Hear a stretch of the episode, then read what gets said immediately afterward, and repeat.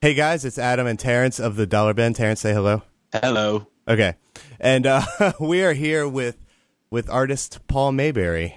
Hey, how's it going? Let's see. There's a lot that uh, Terrence, you put this together. I mean, I, I've uh, met and hung out with Paul at like uh, multiple conventions, mostly Heroes Cons, and he's been you know making a lot of moves lately as far as uh, you know his art showing up in a lot of books. So I figured it was a really good time to get him on. He's one of my favorites anyway, so I figured we should uh we, we should definitely have a good chat with him. It's because I don't see I don't see a whole lot of other places talking to him, and he definitely should be getting that kind of press. I'll tell you though, I, I, I looked at uh, I looked at your Wikipedia real quick, Paul, before we called in for the minimal research that I do, and uh, oh no, well, there, there was uh, there was like six or seven interviews. That's most of your Wikipedia page, I think, is links to interviews with you. oh well, they're all from 2005. Oh. I, I don't like to read other people's interviews because then you know I won't ask questions. I'll be like, I already read that. Why do I need to ask him? I'd rather get it Now it's straight been from it's you. been a while. well, that's crazy Or, uh, because you you've know- got a lot of stuff right now. It's funny. I did like I did a ton of interviews, but they weren't about comics because I um I had a bit of Whole Foods controversy back in 2008, Uh, and uh, Oh, it really? ended up on like Boing Boing and all these other websites. But that's kind of the extent of my my internet fame. well, let's. I want to talk about your comics. So, Great, thank you. Exactly. That's why that's why I thought we should have you on because your comics speak for themselves. They're incredible. first off, right now, currently, uh, your book on the shelf that you're involved in is Catalyst. right, right, with Joe Casey and Dan McDaid and Ulises Farinas. Yeah, how did that come about? Uh, that one was kind of funny because um, I guess it's been long enough to say that originally it was Joe Casey and I were going to do Magnus the Robot Fighter for Dark Horse, and uh, I spent quite a bit of time designing that book and uh, getting all that material ready. But uh, Dark Horse parted ways with uh, whoever had the license. And I, Yeah. I think those books are actually just coming out now because it was it was sort of a toss up between doing Magnus the Robot Fighter and Turok the Dinosaur Hunter, Yeah, and uh, I actually really wanted to draw both. so I was a little little disappointed, but I think my art was a little too different from what they had in mind. So that whole thing dissolved, and um, then we learned that Dark Horse was going to sort of revive their superhero line. So a few things were floated past me, like Ghost or the possibility of doing X. But um, I think I kind of got bumped over to uh, doing this Comics Greatest World line, and uh, yeah.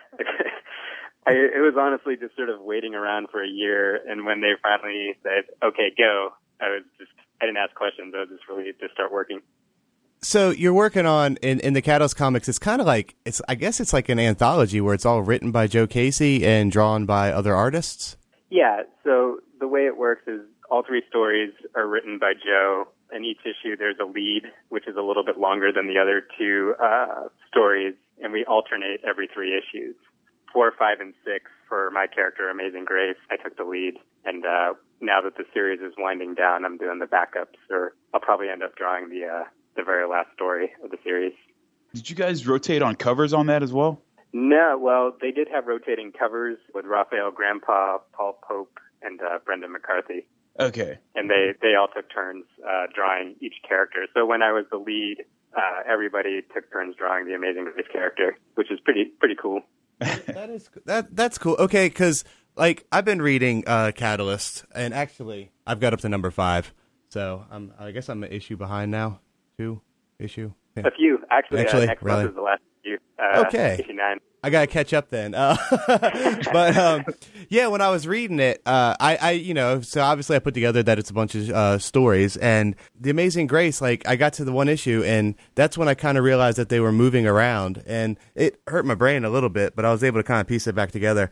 But uh, so I guess the lead story is twice as many pages as the other stories. Correct. Yeah. So when you're working on this, are you getting like monthly like monthly scripts, or were you given the whole story and just started working on it? I got them as monthly scripts. Joe's sort of a mysterious writer, so I'm not not that I'm going to give any spoilers, but um, it ended up being a time travel story Uh-huh. in some ways. Yeah. and I didn't know that. so there were there were all sorts of uh, challenges going into that one, and also I had no idea what was going on in Danny and Ulises stories. Yeah. You know, I, until I got the comp copies in the mail. So there's actually some back and forth in our stories too. So it it's pretty crazy. I'm I'm looking forward to reading the whole thing when it's done in trade paperback form, just because even I, as a creator, had a hard time keeping everything straight.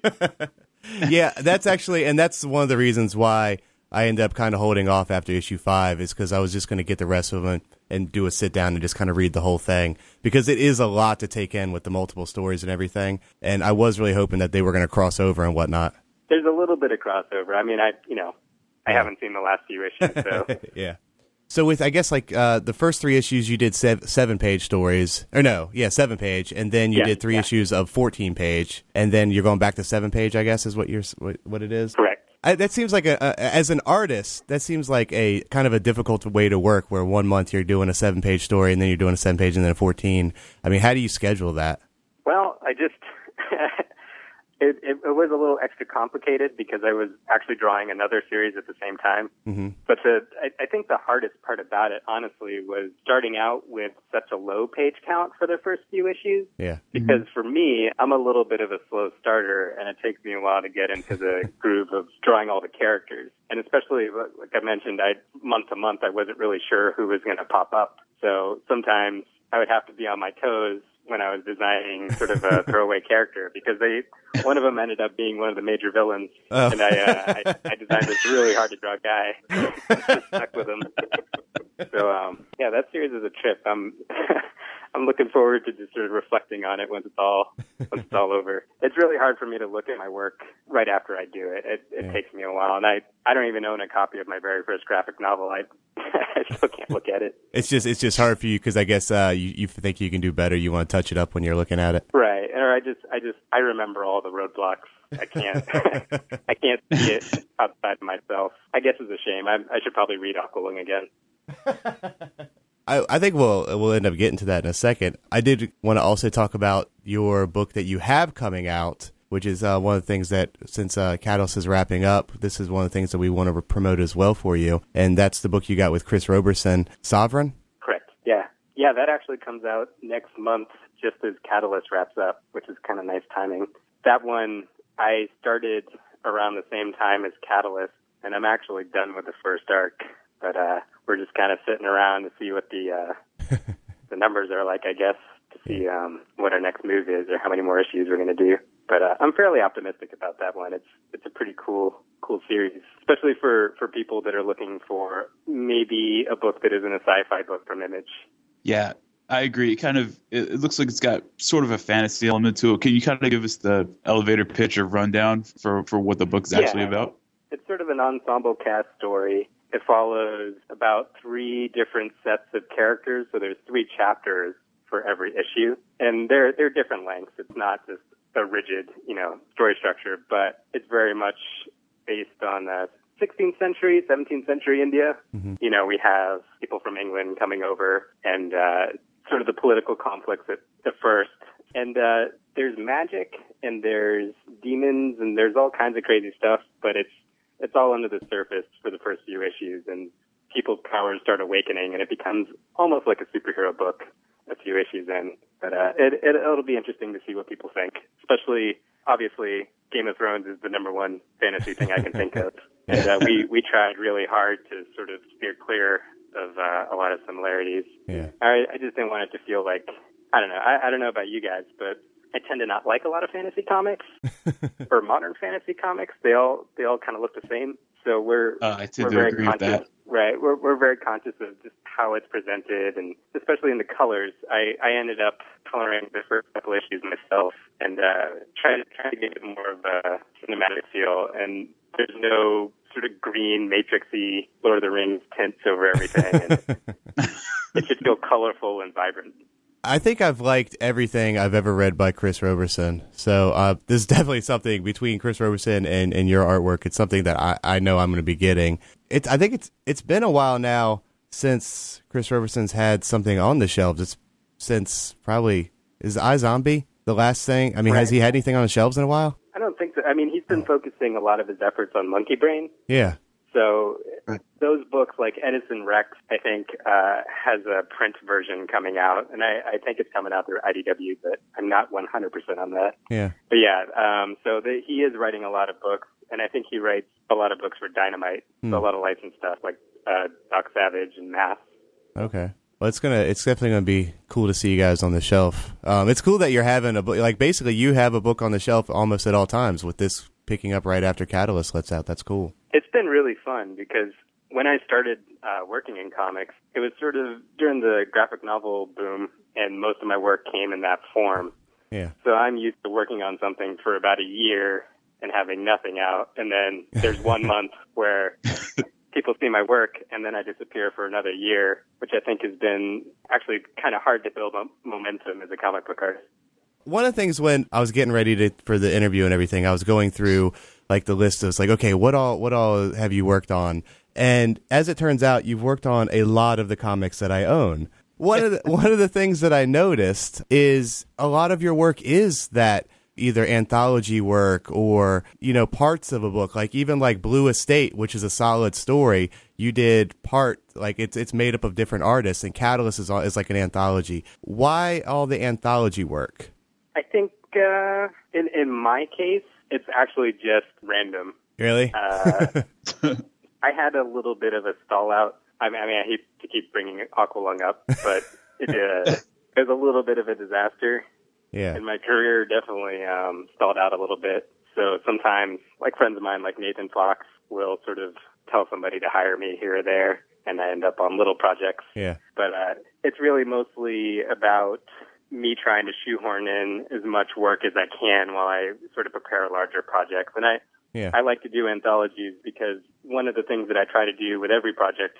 is sort of switch my style up, yeah and they act as a sort of a testing ground, I guess, to um, sort of shed my shell and try something new.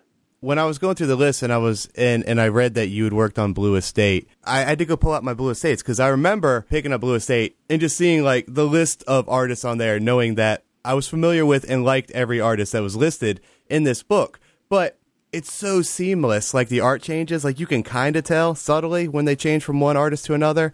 And I actually had uh-huh. trouble kind of picking yours out. If if you if you blinked, you probably would have missed me. My well, I was the artist on it for a little bit, and then I wasn't, Yeah. and then I was the colorist on the book for a little bit, Oh, and then I wasn't. Okay. I'm trying to decide how much I could say. I signed an NDA, so I'm always Oh. worried about these things. Oh wow. that's okay. all right. Okay. Well- Pesky But uh, no, I mean that that was a cool project, and it it was actually one of the very first times that I didn't get to color my own work, yeah. Which is very strange. Even if I'm not credited as the colorist, I've I've worked on all of my colors, and uh, I think with with my art in particular, I think that I'm an incredibly hard uh, artist to color. So uh, you know that that's why Blue Estate is so seamless, is just because Victor had a hand in pretty much every single detail. Yeah. And that was the first time that I had to use Google SketchUp as well, which was crazy. I did. I noticed. I did notice that, like, um, a lot of times when you're the artist on a book, it just it doesn't list a colorist. It'll list just you as the artist. Right. Well, I've, I've only worked with a handful of colorists. I worked with Russ Lowry on Aqualung and uh, Brad Simpson on Catalyst Comix. And uh, Brad Simpson is actually coming on to color Sovereign starting on issue three, Oh, which will be cool. really cool. Nice. Um, I couldn't keep up with coloring the series myself, so we already had a pretty good rapport from working on Catalyst. Okay, so so Brad Simpson actually colors all of the art and Catalyst for all the stories. Yeah, yeah. That's pretty I, diverse um, style too. That's got to be a crazy job. I know he's coloring Ulises. I would want to murder that dude. but uh, yeah. he he deserves a lot of props for sure. yeah. Wow. So is the uh, is the Aqualung discussion is that played out? No, I mean it, it was one of those things where it was so misreported. Yeah. I mean, I'll just say that you know we had a falling out. There was all sorts of crazy things going on, and Mark had a little bit of a of blowout publicly online. But uh, when I read all the headlines, it just said, uh, you know, creators feuding. But I actually didn't say anything. So for years, I've just sort of been like, well, you know, it, it ended. But with that book, the, my biggest regret is just that I feel kind of like I let retailers down Hmm. because it was book one of a series, Yeah. and it was Uh. actually doing pretty okay. So I, you know, I, I don't know what happens to the last of those books. It never, never really turned a profit, and I, I don't know. I'm sure there's boxes of them sitting around somewhere. Me and my brother um, are actually really big fans of the book, but I had heard, and I try to kind of like steer away from a lot of the sort of like gossip, I guess, or whatever. But you know, it comes up in it comes up in circles that you know that book wasn't like the greatest experience for you, and we were just kind of, I guess, wondering if that's soured you on comics at all, or was it one of those things where it's like, all right, well, I mean, this is kind of how things happen sometimes, and and I just got to get over it and move on. I think this scenario was pretty extreme, and it definitely did. I mean, I, I stopped drawing comics for a while. I went and worked construction and did all sorts of other jobs. Wow. Without saying too much, it, it was to the point where I was sort of being harassed for about a year. My unborn children were threatened. Hmm. It, it got pretty wild. Oh. so, yeah, and it, it was just sort of a toxic uh, thing to be attached to. Yeah. So I, I took some time off and I I actually took a couple of weird jobs. I, I took on two graphic novels at once that were kind of I didn't think anybody was going to see them, but then they both came out. One was Dogs of Mars. the other was a book called Eat That Frog, which is like an educational graphic novel. and I used those to sort of whip myself back into shape and um, sort of get myself ready for projects like Sovereign and Catalyst Comix. So I feel very fortunate that I've, I've sort of been given a little bit of a second chance to uh, pick myself back up and do some new work. Do you think the Aqualung experience uh, strengthened kind of your resolve and, and kind of made you a little bit more uh, business savvy to the comics industry? Yeah, definitely. I guess when I I was pretty naive when I first started working in comics, and I had an incredibly easy time just walking right into Image. I don't even know how that happened. like my my second project ever with Image, and they've been publishing my work sort of off and on for almost a decade now. But then again, working with Image, they're so hands off. It's almost like I still don't really know how comics are made. I still don't. I don't really talk to that many people. Like the guy I talk to the most, I guess, is Joe Casey. It's just about questions that I have, or Ivan Brandon, or you know, someone who who will give me a little bit of advice.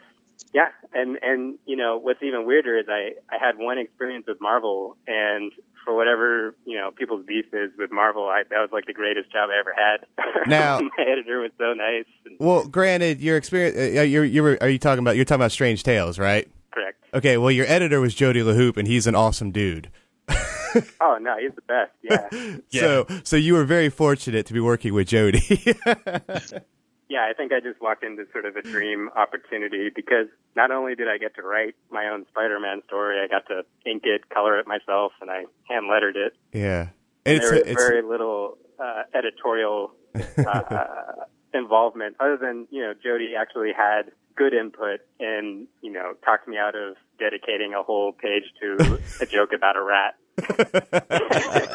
and uh, had me you know throw in Sandman and Doctor Octopus and some other cool characters. yeah. That's So that, story's was that was hilarious. really It's a really good story. I really enjoyed that one. I love those Strange Okay. Tales. Um, yeah, Yeah, I I, guess. wish they'd. Uh, I wish they'd do a volume three. Well, I guess I guess from what I know, the the champion on that was Jody, and he's over at Valiant now. So I know. it's kind yeah, of unfortunate for for that because I loved it. Adam from the future checking in to correct Adam from interview pastime. Jody LeHeup is no longer at Valiant Comics. He uh, stepped down so that he could focus on his writing. So keep an eye out for Jody LeHeup written comics. Back to the program. One other thing I want to talk about books, and then I want to talk about uh, your history and your style with, with art and everything. That is, you were also in the um, comic book tattoo. Oh yeah, yeah, And uh, so you did the Tori Amos song. I think you did Crucify. Yeah. Because um, well, I came onto that project kind of late, Yeah. and there were two songs left that I could pick, and it was "Crucify" or uh, "Me and My Gun," I think it was. Okay. And that's the that's the really loaded song. Yeah, yeah. Uh, I'd have taken you know. Crucify too. Yeah. Yeah.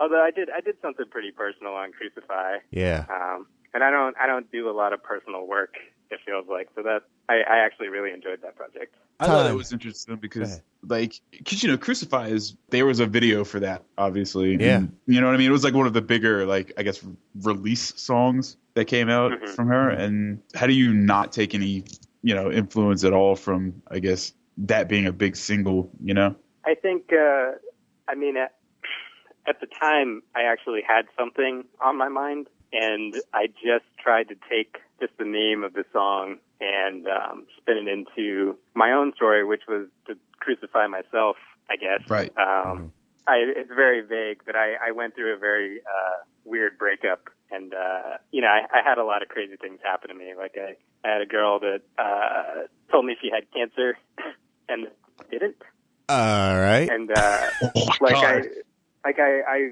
you know I was I was depressed. I also have um depression and anxiety. And so part of that story was about how I was on medication and then I started kind of getting a little wild and just I feel like I mistreated some people or it, it uh basically the effect it has on me is it just turns off uh something in my brain emotionally where I I'm a way different different dude. And uh that story is mostly about me going off my medication cold turkey. And uh Oh. yeah i, I it's uh i don't know if you know much about it but when you do that you get these weird zaps Yeah, yeah. it's almost like you're sitting there and you get these like intense zaps on your brain and uh when i came out on the other side of all of that I just sort of saw everything a little bit more clearly and was able to realize that I had made a lot of big mistakes with people. So I just, I kind of, I kind of used that one short story to make peace with all of that. Huh. And, uh, but like That- I said, that, that is that's personal. probably my only po- uh, personal work that I've ever Yeah. done. The one more piece of artwork that I wanted to talk about real quick. I think the first time I was familiar and I associated you with art, the first time that I was like, okay, okay, now I'm familiar with Paul Maybury, is the Indie Island shirt you did for Heroes Con. Oh yeah. I wear that thing all the time. uh, yeah, that that was fun. I kind of begged Rico to let me do a shirt. But uh, yeah, oh yeah, Indie Island uh, probably one of the biggest things that ever happened to me. yeah. Uh, most most of my success, I think, comes from just going to Heroes. Honestly, Wow. they were the first show to ever give me a table, and I, I don't even know how it happened. Uh, the first What? the first time I even realized I had a table, I was just walking around the con, and uh, Dustin was like, "Why aren't you at your table?" And I was like, "You gave me a table," and it turns out there was just some guy. There's some guy squatting at my table, and so I went over to talk to him. I was like, "Hey, you know, this this is supposed to be mine." and then he told me, "Well, you know, I kind of made friends with everybody here, so you know, it looks like there's an empty table down that way. You want to sit up over there?" And so I just like, I walked away for maybe one minute, and then I turned back around. And I was like, "Nah, dude, you got to pack it up." You're like, hold on, I'm on a map. Wow. If we're if we're starting from the beginning of Paul Maybury, how'd you get into comics? it was the first thing I ever wanted to do as a job. Yeah. and uh, it's the only thing I ever really stuck to. Before I actually was working as a comic book artist, I was working as a muralist in Boston. Mayor Menino had this program. It was like a subdivision of this thing called the Red Shirts, which they had to change because of uh, gang issues. But uh, these kids in red shirts would just, you know, have summer jobs and pick up garbage. And there was a very small division where they would have these graffiti artists teach kids how to paint murals over vandalized walls. And the the thought process behind that is that you know if you replace art with art, most people are pretty respectful of that, and it's a free service to you know whatever the owner of the building uh, has, like if, if it's a bakery or you, you know whatever Seven Eleven. So that was really cool, and I got to apprentice under a lot of different painters, and that was really fundamental in just shaping me as a colorist as well. And pretty early on, my one of my dad's best friends, his cousin was Ed McGuinness. Okay. and uh, Oh wow. Ed lived in Ed lived in Quincy at the time, so I would go uh, talk to him, and he actually gave me a bunch of his old Superman scripts, and uh, I forget what run it was. It was the one where the cover had Superman, and it was almost like a like a playing card, and it had Bizarro on the opposite. Oh, it was the uh, like the Emperor Joker stuff. Yeah. So he gave me uh, his original scripts from that, and that's back in the day when people were still using fax. So it has, you know, his notes to the writer back and forth, and uh, he would do his layouts and all that stuff on the actual margins of the the scripts. Huh. So I had all of that was probably the biggest thing that ever happened to me because that really informed how you even go about sort of taking a script and turning it into a comic. And, you know, he actually gave it to me saying, don't read the comic, just draw this, and then I'll sit with you and we'll go over it together and we'll compare it to what I did. And, uh, Oh, man. you know, I was a kid, so I totally flaked and I never did it. Oh. oh man! So I was gonna ask if there's a bunch of uh, Paul Maybury uh, re- redo scripts. Or- Undrawn- yeah. no. Stories. Yeah, that's, I, I Oh, still wow. think about doing it because I, I, I still haven't read that comic. I, can still, I can still do it. I saw. I actually like. Um, I was looking at your um on your Tumblr, and you had like uh, I think was it uh, uh one of the covers that you had redone that you kind of reimagined. Uh, the uh, the Daredevil. yes, yeah, yeah, the the Man Thing. yeah man thing one. Yeah, I saw that on there. that was actually really fun, and I I don't play around with uh, superheroes very often. Yeah. Not not because I don't like them, but for whatever reason, I just actually I was talking about it this morning. I sort of fell out of love with comics somewhere in the '90s just because I. I couldn't take I couldn't take walking into a comic book store. I in Boston, it was this New England Comics chain. New England Comics was the Tick, Okay. which uh, was very popular in the '90s because the TV series and the, the cartoon. Yeah. But uh, those guys, they hired the biggest jerks to run those stores. Oh. and, uh, no yeah. I, I got turned off from comics and I just started falling in love with wrestling or anime or whatever else I was interested in. I'm and with I you. didn't come back until Joe Mad did Battle Chasers and Mm. someone let me read that. And um, it's a funny thing because my style doesn't really resemble any of that. but Battle Chasers introduced me to going online and signing up to forums. yeah. And uh, from being on forums, I found my way over to the Wizard forum, and then that quickly shut down, and I ended up on Pencil Jack. And uh, Pencil Jack is how I know Robert Kirkman, Tony Moore, and Khary Randolph, Yeah. and uh, Nate Bellegarde, and a bunch of other people. I remember those forums. Actually, I remember Pencil Jack. I was like, I was on there, sort of a lurker for a long time because, well, I mean, because Pencil Jack was chock full of like artists that were incredible, but like hadn't, Oh yeah, you know, like, like you said at the time, like Nate wasn't necessarily a, you know, he wasn't nowhere men Nate. You know what I mean? And, and Kirkman at that point even wasn't, you know, Walking Dead Kirkman. right. Yeah, because he had the Funk-O-Tron forum, and uh, and, and Matt Roberts. Matt Roberts is doing uh, Manifest Destiny.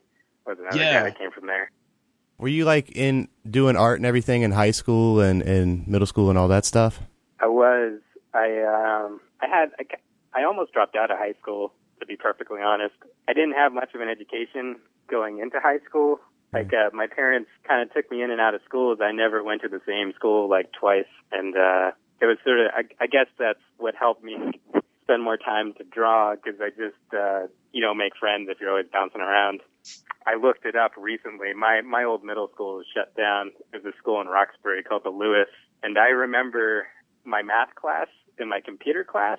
We had the same exact teacher in the same room, and all I can remember is this guy, Mr. Downing, reading the Boston Herald and uh, sitting in front of a computer that was unplugged, and I didn't even know which class I was actually in. but uh, you know, love my parents, but they made a few mistakes along the way. Like they they accidentally, out of an effort to give me a better education, they sent me to a private school, but they didn't realize that it was a Scientologist school. Hmm. Oh, so, Interesting. so I accidentally Oh, no. went to the Scientologist school for a year, which was, you know, even as a kid, I was like, this is all kind of bullshit. but, you know, I got to say, I learned a lot while I was Yeah. there. And I actually learned so much that by the time I went back to high school, I got real lazy because I was so cocky. Ah. And uh, that's when I started making like little mini comics. I just started doing my own thing. But yeah, I um, but where I was going with that is my high school education was so jacked up that when I was going to graduate, uh, my senior year of high school, my transcripts had been lost. okay. So I was I was applying to college. I was applying to Mass College of Art, Yeah. And uh, my guidance counselor uh, called me in, and she's like, "Hey, like, did you go to school before this?" And I was like, "Oh, uh, yeah, definitely."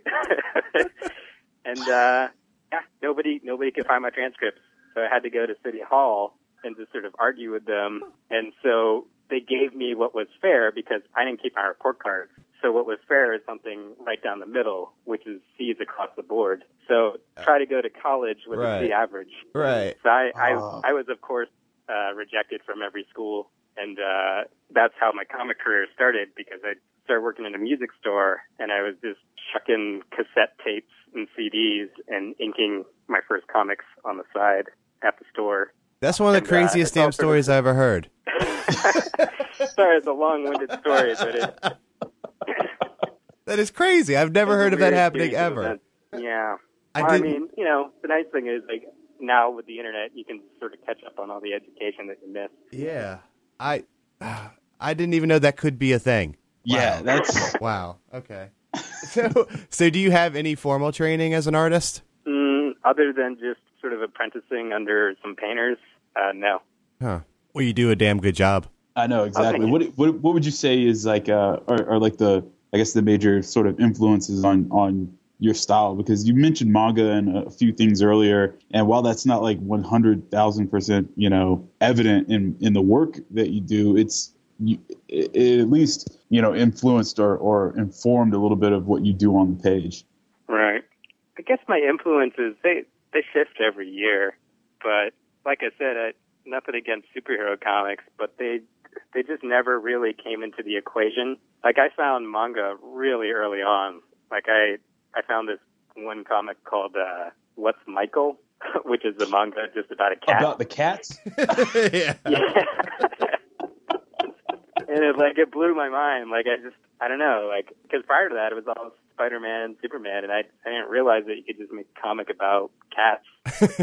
I mean, there's Garfield, but it's not not quite the same thing. And uh, so yeah, it's just been a lot of manga, and then um, a lot of European comics. And the one comic, like I lied, there you know there was your gap for sure when I didn't read comics, but there was one that I did follow, and that was uh, Usagi Yojimbo Okay. Oh, nice. and I I build a lot of my storytelling chops just based off studying Stan Sakai. But uh, you know, I also just thinking that I was going to be a painter for a long time. I you know I studied a lot of art, and I this is everybody's favorite, but I'm you know a huge Picasso fan, and that informs a lot of my work as well. Especially when um, I get to do it a little bit, but uh, Catalyst Comix I get to abstract a little bit Yeah. you know, other than that, it's just everything else. It's music, movies, and that's what really energizes my art. As far as like you know your early gigs because you you ma- you basically said Aqualung was pretty much the second major thing that you did and probably the first thing you pitched if I'm not mistaken. What were you doing prior to that? Were you doing like smaller companies or what, what was happening prior to Aqualung? So the way it worked out was I did one comic, like I did a backup for a comic that wasn't wasn't really for a major publisher. I'm not going to say what it is because it's really terrible. But so I did that one- that Okay. one comic, which was about smelling farts on a train. Oh my god! Like, Okay. I didn't I didn't write it. Okay. but uh, that happened, and then um, I think there was a strange opportunity to work with Harvey Pekar, okay. and uh, Nice. that didn't quite work out. I think I lost that gig to uh, Matt Kindt. So I, I just sort of I joined Activate. That's what it was with Dean Haspiel and Dan Goldman and uh, Fife and uh, Mhm. a bunch of other Ulises, a bunch of people that I know now. And so I was doing a web comic called Party Bear, which was oddly enough co-created, I think, by uh, Michael DeForge. Or Oh, I've cool. known Michael DeForge since he was 13. Oh wow. Yeah, I love Uh, his stuff too. Yeah, so I did Party Bear, and I could not get that published anywhere. So I actually abandoned it about 70 pages in and uh, started doing. I think I filled in for Jim Mahfood on Put the Book Back on the Shelf because he didn't have time to do it with Mark Smith. And that was uh, sort of like the comic book tattoo anthology, but it was an Eric Stephenson uh, edited book, which was a tribute to a band called Belle and Sebastian. Oh yeah. Okay, I remember Wow. hearing about that book. Yeah. And that's actually that was- that was one of my favorite anthologies I've ever done. It's a, it's a really solid book. But uh, that was my very first experience with Image, and like I said, I just I literally just slid right in. Uh, there was no I've never pitched to them. I've still, I've, to this day, I've never pitched to them. Everything I've ever done, someone just says, "Hey, do you want to do this?" And then, um, of course, uh, and even Dogs of Mars was not to get too off track, but that was me just kind of showing it to Erik Larsen because I hadn't done anything in a long time. I was like, "Hey guys, you know, there's new comics on Comixology. You should read it." And uh, Erik Larsen just in two seconds got it published at Image. so Party Bear was a failed book, and then almost right after I did put the book back on the shelf, we just said the Image that we were going to do Aqualung, and I just started it. But uh, I, th- I think things are a little bit more complicated these days at Image. Uh, I mean, I guess you can still get invited to just be an artist on a book. yeah, yeah. Happens. I mean, it's actually That's... it's a good thing and a bad thing because it's so easy to just say, "Oh yeah, let me just jump on this thing. I don't have to wait around for people to get back to me." But I'm guilty of working with writers over and over again when really I'm my own creator and I have my own stories to tell. Yeah. But I feel like the older you get and the more financially dependent you become on, you know, when's the next job? I can't be unemployed for three months or it gets more and more complicated. So yeah. I'm hoping personally in 2015 to just start writing again. Okay, yeah, because I was going to ask. I mean, you see, you talk a lot about um, about writing and, and drawing and doing kind of your own work, and a lot of what is out there is a, a, few of the anthology pieces that you've done all of it, but it does seem like a lot of it is um, you drawing on other people's stories, but you you kind of so you do want to look more toward uh, being a full creator of a of a piece of work more than uh, an artist on other people's stuff. Yeah, I mean, it would definitely. Here's the thing about working with writers. I personally love it because it forces me to grow in ways that I just wouldn't yeah. uh, on my own. And working with guys like Joe Casey, his scripts are insane. And I have to really take into account how much space I need for dialogue, some pages, 12 panels, time travel and you don't even know it, and all of all yeah. of these things make you a more well-rounded creator. And I like the idea of this sort of grinding yourself up and reinventing yourself over and over again. So I, I really do like the collaboration process. And ultimately, it is helping me get to the point where I'm going to feel comfortable enough to, to execute my own scripts so yeah, I'm not, I'm definitely not hating on working with other people, but I could see myself just taking job after job. And if I don't break free of it soon, yeah. I'm going to be 40 by the time I do my first book. Okay. Sorry to interrupt. It's me, future Adam again. We, uh, went a little off the rails there, kind of gabbed and gabbed. I may end up posting it in a future show, but for now, I'm doing a pretty rough cut here and uh, we're gonna come back in to Terrence just not not being able to get over the fact that dude tried to kick Paul out of his Heroes Con table, and we go a little bit more into well, you'll hear. I'll get, just listen. Told you to. Get, I just love that he told you to go away. Like he was like, all right. he was very. That's the most balls I've ever seen exhibited by somebody. Yeah, you're like, yeah, I guess there is a spot over there. Oh man. Wait a minute. Well, I mean, I guess I guess if you look at me, like I, I've got a friendly face, I guess. So it's worth a shot. He's like, hey, bro, this is my spot now. wow, that's so funny. so you've uh, have have you hit HeroesCon every year since then? Yeah, I haven't missed a year even when I wasn't really doing anything, I just I just made myself go just to keep up with everyone and sort of stay in it. Because it, if I if I didn't show up to conventions, it, it'd be very easy to fall off people's radar. Yeah. But I don't know. Do do you even need to go to San Diego Comic Con anymore? I'm I'm literally down to just Heroes and Comicpalooza in Houston. Yeah. And uh, it hasn't really damaged my career not showing up to New York or California. Yeah, I think uh, the only things I can think of for something like that, I mean, like the huge thing I think for a comic artist and conventions is just networking and like like like rubbing elbows with the other creators and stuff. You seem like you've kind of already done that, and uh, I mean, like you know, I, in in San Diego Comic Con, you're you're just like another fish in the pond. You know, I don't know. Yeah, exactly. I I went I went in um, 2010, I think, or it might have been 2011. Yeah. It was a weird. Uh, I, I keep forgetting about this, but I I worked for DC very briefly doing okay. this uh, Zuda yeah, competition. Yeah. Yeah. Okay.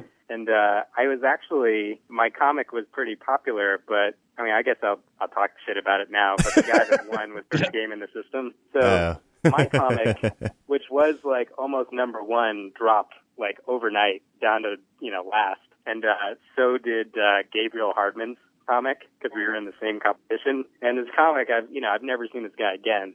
It, it was just sort of a silly thing. And uh, my my comic, Maxi J Millionaire, was popular Yeah. enough where it got invited back actually, but I just declined to to Huh. do it. And I think Zuda it no longer exists, right? Yeah, I don't think so. It was like, Not was it like? Uh, well, I'm trying to like remember. Like, was it like one of those vote online things? Yeah, yeah, Yeah. it's sort of like an American Idol Yeah. situation. Like, uh, I guess, I guess was it? Uh, were they printed or was it online comics? I think it was all it was online. it Is was online. That's what I thought. Okay, I vaguely remember that. I think I voted in that. I have no idea. I can't remember any of it though. I don't But think they've done it since like 2010 or 2011 though. No, I don't think so. I'm gonna have to.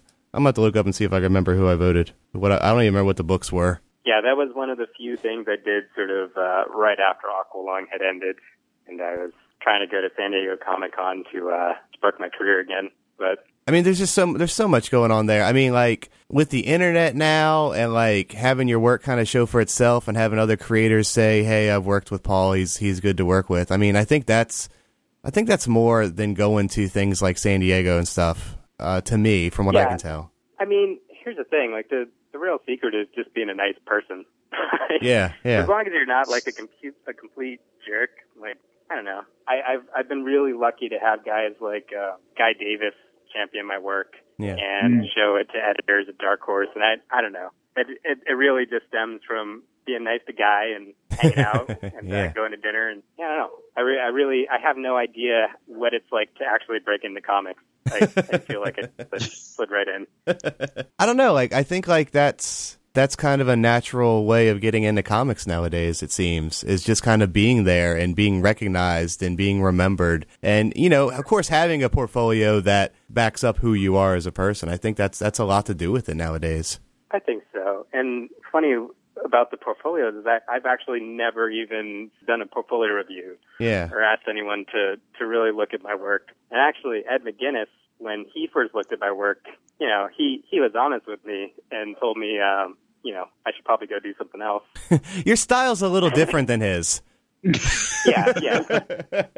but uh, you know, that stuff never. I don't know. Yeah. I guess I guess if you're that easily defeated by a portfolio review, you're just not meant to do comics anyway. But what I was Yeah. going to say is, I I have interns now, or I I did have interns for a while, and uh, just just watching them, you know, they're early twenties creators, and uh, it's all about Twitter. And it's just all about their Tumblr and doing webcomics, and you know, some of them aren't even thinking about publishers; they're just doing Yeah. their own thing. And, you know, by the time they have a large enough following, they might not even need to go to print. When I was trying to give them advice, I felt really obsolete or I just didn't, it's just a whole other game. And, uh, you know, some of, some of them are female creators and, uh, their webcomics and their whole scene, I mean, completely different. Like Yeah. totally different conventions. I, I love it. Like I wish I could, I could sort of jump into doing webcomics myself again and, and really devote my time to just doing two pages a week and having Yeah. a nice little update. well, I mean, you seem to update your Tumblr uh, quite quite regularly. And that's that's thanks to my interns too, because they really got on my case. I, And, uh, yeah, I was gonna ask, like, um, like I looked at, like, you know, your Tumblr is updated pretty regularly. I, your your uh, your website's pretty solid. I mean, do you manage your website, or does someone else take care of that for you? uh, yeah, I, I do all that stuff. I just need uh, prodding, I guess. Or I need someone to say, "Hey, you should probably think about Instagram." And you know, I'll, I'll fight it for about four months, and then I'll just cave. And now I'm on Instagram, bothering everyone. But uh, yeah, the the website the website stuff has gotten a lot easier too. Like I just use flavors.me. I think I just copied Bean Trip. And, uh, yeah, I, I think all a website needs to be now is just a hub wherever you're hosting your art on various sites. Yeah, links to Tumblr, links to DeviantArt, Yep. things like that. Yeah. Yeah, yeah, which is essentially all mine is. It's just got a you know a nice mask to it. I saw your uh your um when I was like, okay, let's see what what uh Paul's worked on, and it's basically it's like the link to either Comic Vine or the comic book database. I was And, like, uh, yeah, there's you're right. I've I've done a lot of anthology work, yeah, and it's kind of hard to make sense of all of it. And there's there's a lot of stuff that isn't even mentioned there. Oh yeah, and that's and that's what I was kind of wondering. I was like looking at, it, I was like, well, you know, I was like, he's linking to these sites, so I'm guessing they're covering everything, but still not, huh? no, I mean, there's some older stuff. I think like I, Neil Vokes was a guy I met pretty early on, and Mike Oeming, and they they sort of hooked me up on this anthology called uh, The Wicked West. Okay. And uh, that that was one of my early works, and there there's a ton of image stuff like Prack Comics I did with Erik Larsen, mm-hmm. uh, Twisted Savage Dragon Funnies with Fei. yeah, yeah. I guess I guess we can kind of close things out a little. You got Catalyst is wrapping up. You've got Sovereign coming out. When when's that? March. Uh, March nineteenth is the first issue. March nineteenth, and that's with you and Chris Roberson. Well, cool. And are you on the list for Heroes Con yet this year? I was just announced. Okay, so like, uh, yeah, I know he made a pretty solid. He made a pretty good announcement last week or something with a bunch of guys for Indie Island. It was, yeah, it was like a, a mega announcement. yeah, like ten thousand.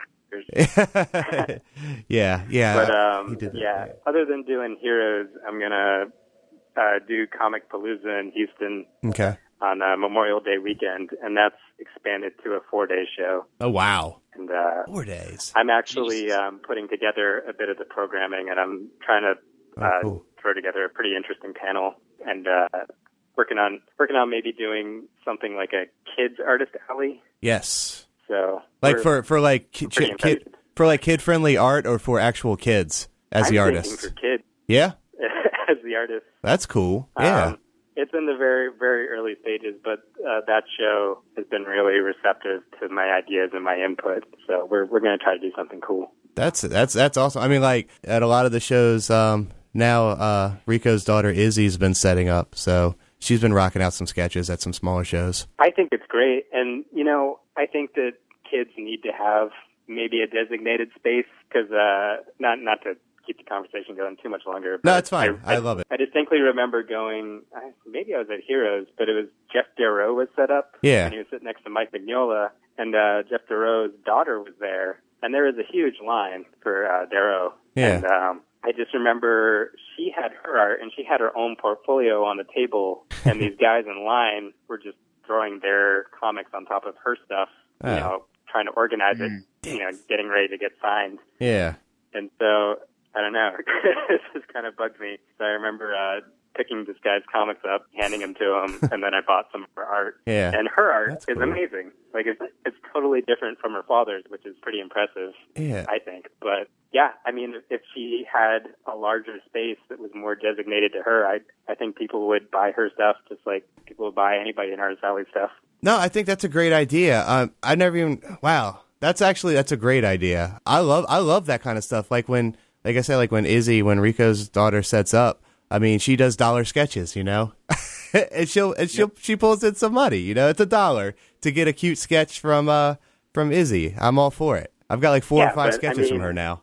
a dollar, a dollar is something. Like, yeah, you know, and for her, that's great value on your work. Yeah, right? exactly. Yeah, like moreover, like it teaches kids that art can be a profession too. Like it, it's weird, like with all the schools, you know, all these schools are cutting off these art programs and things like that, and you know, people aren't being encouraged to go into the arts as as professionals. And I think that something like that, I know it would get my kids to get get out and hang out and draw a little bit more. Oh, like they like drawing with me, but something like like where I can point to it and say, hey, you know, if you ever want to get into you know the cartooning or or go, get into the animation world you know, you should probably start drawing some more. If you want to get into comic books and be an artist, you should probably start drawing some more. I think having something set up like that at a show is is beneficial to the future of the medium, honestly. Oh right, and and even going beyond that, without without saying too much, I'm um, laying the groundwork for an app that will uh, host kids comics. That's uh, awesome. Yeah. Yeah, and so you know they'll get paid for them too. More more importantly. Yeah. But yeah, that I'm I'm also considering uh, starting some classes here in Austin because you know I'm a I'm a comic book artist. And I just I have all this time on my hands. yeah, man. Uh, gosh. Okay. Wow, that's that's a really cool idea, man.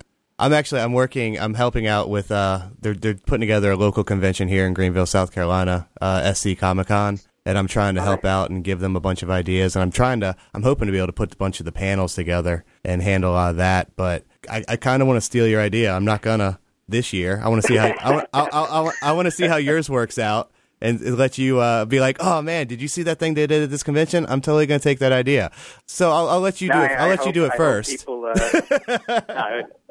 I'd love to see it at every convention. Oh yeah, yeah. I, I want. I, uh, like to see how that goes. Like it's definitely something I want to give a shot. And I think now more than ever, uh, there's just been. I, it's partially due to Adventure Time, and now uh, Yeah. and Boom really, you know, really capitalizing on it.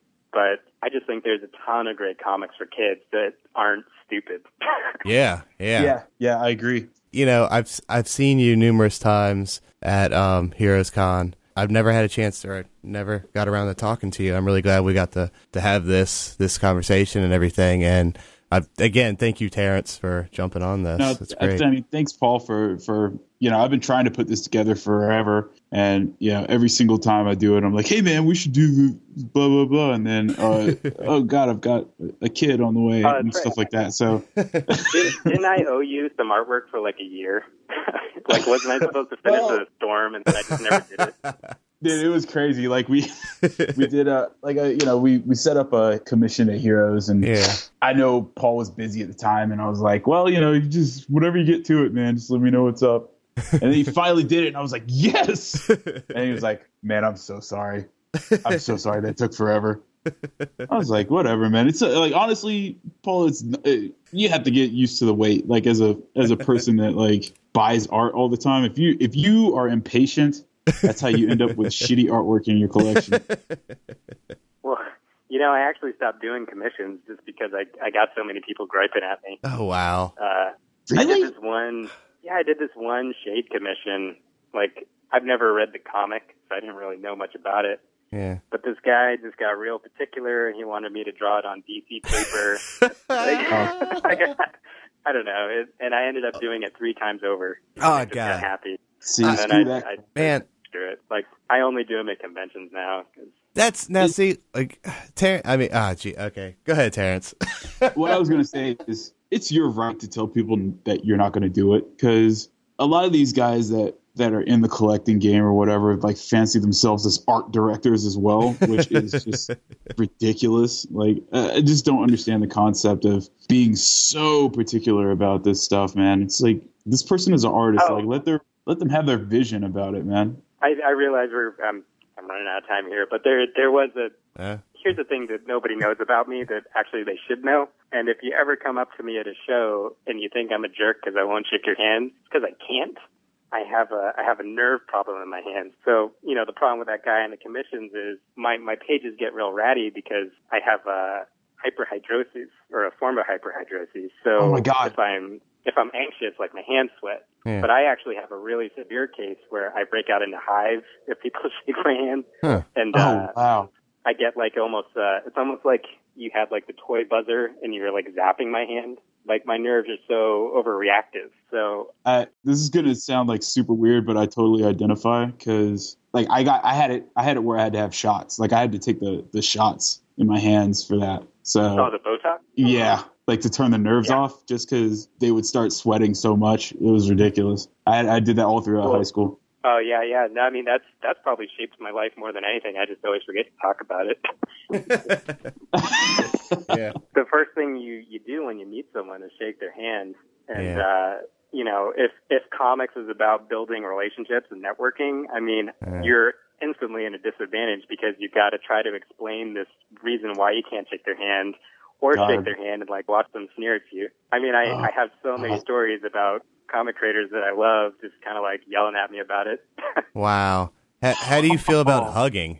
uh, you know, I was hugging people for a while, and I remember hugging this girl, and she turned to me, and then she's like, you know, I like handshakes too. And I was like, oh yeah, there's, God. there's just managed to that. Oh. Or, uh, you know, I'm gonna blow up Jim Jim Rugg's spot here.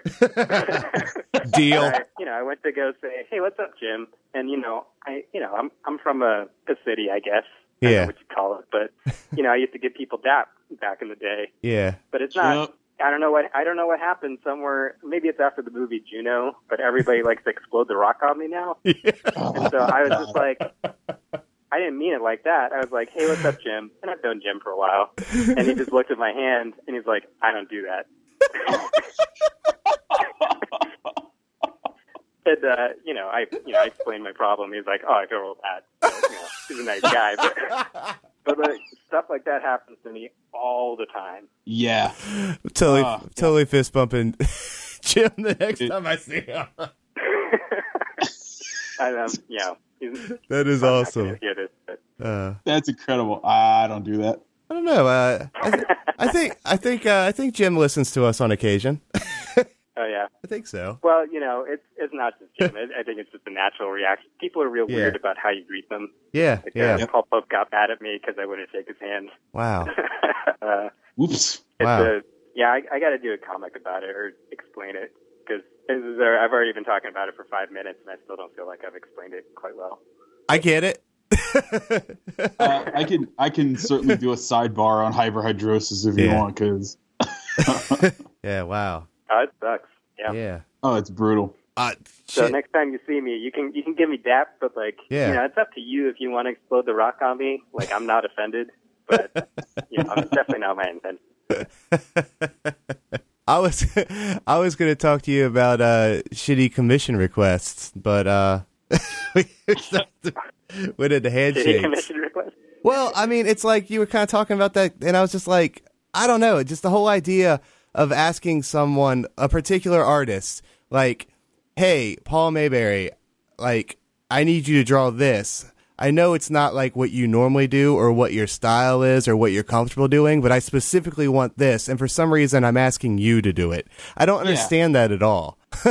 Hey, Paul, Maybury, uh, can you, You know- draw this for me, but don't use your own style? That's Like, yeah. why would somebody people do that that? yeah. I actually feel really bad doing commissions because all the ones on Comic Art fans are terrible. it's, it's only the bad ones that get posted. Actually, you're you're the one that owns the best commissions from me, I think, because you have two storms from me, right? I have two incredible storms. From you. What- and what's great is like they're two sort of like different, like uh, uh, they're two completely different approaches, which is like what I love about it. And Uh, you know, like one of them is very like dirty, grimy, like bathroom, like she's holding oh, a Oh, knife up to a guy's one. throat. Yes. I remember that one now. And then the other one is her and Yukio, and they're flying, and there's this like this vapor trail thing in the back, and then it opens up in the middle of it, and there's a city that he's drawn into it. And I looked at it and I was like, how how did he do that? That's a cool one because you know, like the anthology work, I do commissions so rarely, or I don't even do them anymore. But that was definitely a bridge stylistically to Catalyst Comix, I think. Really? Yeah, because uh, so for you know maybe we can post these up, but the the one where Storm's in the bathroom and it's kind of grimy, that was me sort of during Dogs of Mars, which was a really crazy comic because I didn't really go into that, but I was in a huge depression when I drew that book, and I you know I was getting paid not even minimum wage to do it, and I had to do two books at once, and so I was just like in this really frantic, scratchy state. And I, you know, part of it is a conscious decision to shift my art from book to book, but some of it is just just what happens. But the second one, I distinctly remember everything sort of clearing up in my mind a bit more, and everything got a little bit more balloony and uh, sort of softer. And uh, I, I definitely think that those two pieces uh, really reflect those two different projects. Oh my god. Okay, so see, like I had already had like a lot of sentiment behind those pieces anyway because they just capture these two completely, like you said, different aspects of the character, and to know that it's like you know that it's very personal for you, that like that's that actually means a lot, man. That's actually really cool. Well, hey man, I you know I appreciate it when people uh, buy art off me at shows because believe it or not, I, I actually don't do a whole lot of business. I mean, I go to Heroes and I you know I I turn a little bit of a profit, but you know those those few commissions I get are far and in between. So I I love to draw at cons. So if you find me or if anybody's listening, and you find me at a show, I'd, I'd love to draw for you. Just don't ask me to do it at home. That that storm flying that that thing's awesome. Yeah, I, I just Yeah, look, I just looked at it. uh, I just pulled it. Yukio, right? Yukio, yeah. I just I just pulled that up. That's that's freaking awesome. and that the background in that piece was actually sort of the nucleus for Sovereign because it was it was this sort of I do a lot of backgrounds exactly like that in the book, And uh, you know, sorry to keep this going, but I I will Yeah, keep talking no, forever. This is so awesome. We love talking, man. I have a thing when I close my eyes. You know, not I've, I've, I've alluded to this, but I have a few like mental issues. But uh, when when I close my eyes, often I, what, if I visualize something, it shrinks, and it shrinks to the point where it just becomes microscopic. And uh, it's actually been a big influence on my art, where you'll have these sort of extreme JoJo Bizarre Adventure, you know, distorted close up. But my backgrounds are actually the most intimate part of my art, just because me drawing these little miniature pictures, because that's just what comes naturally to my brain. Like it's actually a real struggle for me to blow up my art. And I think that if I hadn't had that training of being a muralist and having to work at, you know, any, any size, I, I probably wouldn't be able to do it or I'd be drawing a lot smaller and my art would be completely different. Man. But, uh, yeah, so, so that Yukio piece has that sort of miniature background. And, uh, I ended up thinking about that a lot when I was starting up Sovereign. that So just so everybody knows, I have some some wicked fucking art. like I have some wicked art from Paul, and I mean maybe you'll get lucky and you'll have some good stuff in your collection like mine. But I don't know, man. That that's that just the fact that it ties into a, you know a lot of the work that you've done. It just really really resonates with with me, man. I, I, I don't know, man. I, like that just brings a whole new aspect to my collection. So uh, I'm Oh, and did, I- didn't I, do that because I felt bad? Wasn't I, wasn't I being remorseful? that was the thing. He totally felt bad. Like you, and I was like, man, I feel like I'm, you know, I feel like I'm robbing you at, at this point. Like he's like, nah, man, I I, I want to do something because I feel bad for you know making you wait like a year. And I was like, you know, this is. I was like, you know, this is. I mean, this this is not necessary, but uh, you know, I'm not going to say no. so no, never say Yeah. no. I know. Why would you say no to something like that? Hey, dude, I've just seen I mean- you do a badass piece of art. Um, do you want another one? Sure. well, you know, people have been really generous with me uh, with their artwork. Like every time I see Guy Davis, he gives me a page from BPRD. Like I feel bad that I keep taking them, but uh, or like Nathan Fox. Like Nathan Fox was the first guy I ever swapped art with, and um, if you read Aqua Leung, there's this. I actually, well, not to get too much into how that worked, but I, I ended up writing quite a bit of it myself. And there was this one scene that I had written where is this, uh, I think it's a four to five page splash and it's a reveal of like a giant eel. And when you turn the last page, it's the eye opening. right. And, uh, right. that was one of my favorite, favorite, favorite scenes in the book. And I, I, I definitely gave that to Nathan Fox, but I definitely have some of Nathan's finest pieces from, uh, his Brian Wood collaborations and some other stuff. You know, I mean, if I was good enough to trade with people, Yeah. I'd be leveraging it too. Well, Nathan, Nathan's amazing, and he works in that. Like his art is huge. Yeah, it's like 13 by 19. It's like it's huge. It is. It, it really is. It's like he just gives you like the a, a door off of his house that he's painted or or you know inked. Oh yeah, no, it's crazy, and I mean, it's it's it's Sort of comical him walking around with that giant portfolio. I, I don't even know how he messes with that on a plane. oh yeah, I don't. Yeah, I don't even. I wouldn't even want to dream about that. And he's like this unassuming you know- guy. He's not like very loud or you know boisterous or whatever. In my experiences with him, it's so like it's just funny. Like you said, it's comical to see him kind of like this quiet dude carrying around a poster board with, this, with his art on it. At this point, I can't stop looking at all of your art that I can find on the internet. So I'm probably just gonna keep doing that after we're done talking. so you actually you've done pages. You did pages for Atomic Robo. Is that oh, what's yeah, on here? Yeah, yeah. Oh, actually, cool. I want to work with Brian on another project, but we just haven't really had time to get too much into it. Yeah. But um, I met Scott Wegener before either of us were drawing comics because we were just hanging out with Mike Oeming once. So it was weird to, you know, see our career paths sort of meet up again like that. That's awesome. oh yeah. So the thing that I, I did want to point out, Yeah. and I say I don't do commissions, Yeah. but if you want to buy some art from me, hmm I, Oh, I am uh, part of Out of Step Art, and uh, Neil Bramlett actually has a ton of my original work, and uh, I He's don't a actually. really good guy too. Yeah, yeah. So you know, if anybody was thinking that you know they wish they could buy some of my work, that's that's definitely the place to do it. And plus, they have guys like Nathan Fox Yeah. and uh, Alexis and a bunch of other great artists there. Yeah, I was actually um, when I was going through your, the comic art fans work, and I, I saw the out of step art, and I was like, I need to remember to ask about that. So I did not, and you did, so that's awesome. I I feel like the the last uh, few people from Out of Step have forgotten to talk about Neil, and that guy does so much hustling, you know, out of the goodness of his heart.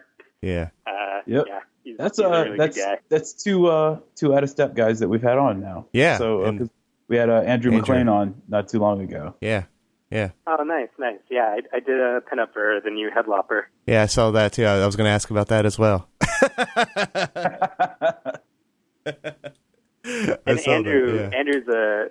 I met Andrew because he contacted me on DeviantArt because he had the same job I did for Whole Foods. Yeah, I was going to say Andrew's out of uh, out of Massachusetts too. Yeah, yeah, yeah. I never, I never met any of these guys.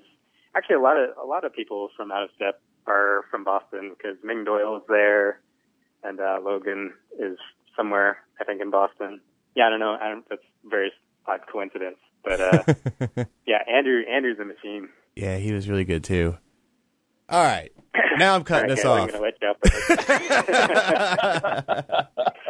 No, thank you, uh, thank Thank you you, very much, two-parter. Paul. Yeah, Thank you so much, man. You've been awesome. and uh, definitely look forward to, um, like I said, catching up with you and, and meeting you in person finally, and, and hopefully getting a chance to talk to you at HeroesCon this year. yeah, yeah.